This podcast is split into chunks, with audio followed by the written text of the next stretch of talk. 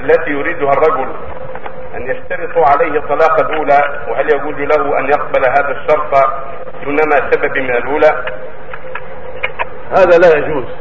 وبعض الناس يقول إذا خطب منه آخر عند خاطب زوجة تقول بشرط أن تطلق زوجتك. هذا لا يجوز. الرسول صلى الله عليه وسلم نهى عن ذلك. نهى أن تشترط أن تشترط المرأة طلاق أختها. الحاصل أنه لا يجوز. للمخطوب منهم أن يشترطوا على الخاطب أن يطلق زوجته الحالية بل هذا من ظلمهم وعدوانهم فليس لهم هذا الشرط؟ وليس له ولا يلزمه الوفاء بهذا الشرط من شرط منكر.